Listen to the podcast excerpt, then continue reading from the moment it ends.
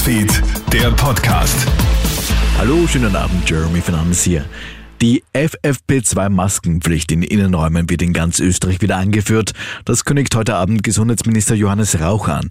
Die Verordnung soll kommenden Mittwoch bereits fertig sein. Dazu kommt es zu einer Lockerung der Quarantäneregeln für Erkrankte, zumindest in Spitälern und Pflegehäusern. Damit soll der Betrieb auf Normalstationen und Pflegeeinrichtungen sichergestellt werden. Und drittens, es wird auch geben eine Empfehlung, Homeoffice wieder einzuführen, überall dort, wo es möglich ist.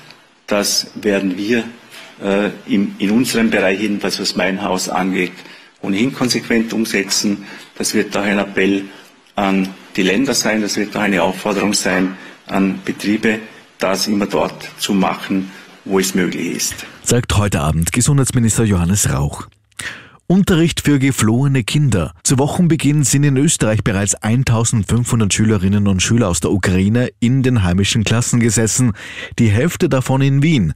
Ziel ist es, die Kids möglichst schnell zu integrieren. Das soll auch mit eigenen Deutschförderklassen gelingen. Der Vorteil, Viele der Kids sprechen Englisch, das erleichtert den Beginn.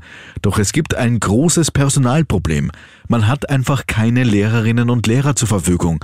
Hier gibt es dringend Handlungsbedarf, sagt Pflichtschullehrer-Gewerkschafter Thomas Krebs. Ich habe selbst gestaunt, dass auch sehr junge Schülerinnen und Schüler aus der Ukraine sich auf Englisch durchaus gut verständigen können. Also das macht es natürlich wesentlich einfacher als bei anderen Flüchtlingsströmen, die wir schon erlebt haben. Nichtsdestotrotz, wir brauchen natürlich Übersetzungshilfen und dann ist unser ganz großes Problem, wer soll diese Kinder unterrichten? Wir haben leider keine Lehrerinnen und Lehrer mehr. Finnland ist zum fünften Mal in Folge zum Land mit der glücklichsten Bevölkerung erklärt worden.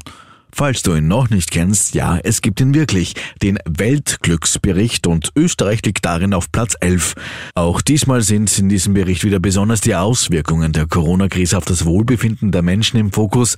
Wir sind demnach glücklicher als unsere deutschen Nachbarn, die sind im Ranking nämlich auf Platz 14 zu finden. Krone Hits, Newsfeed, der Podcast.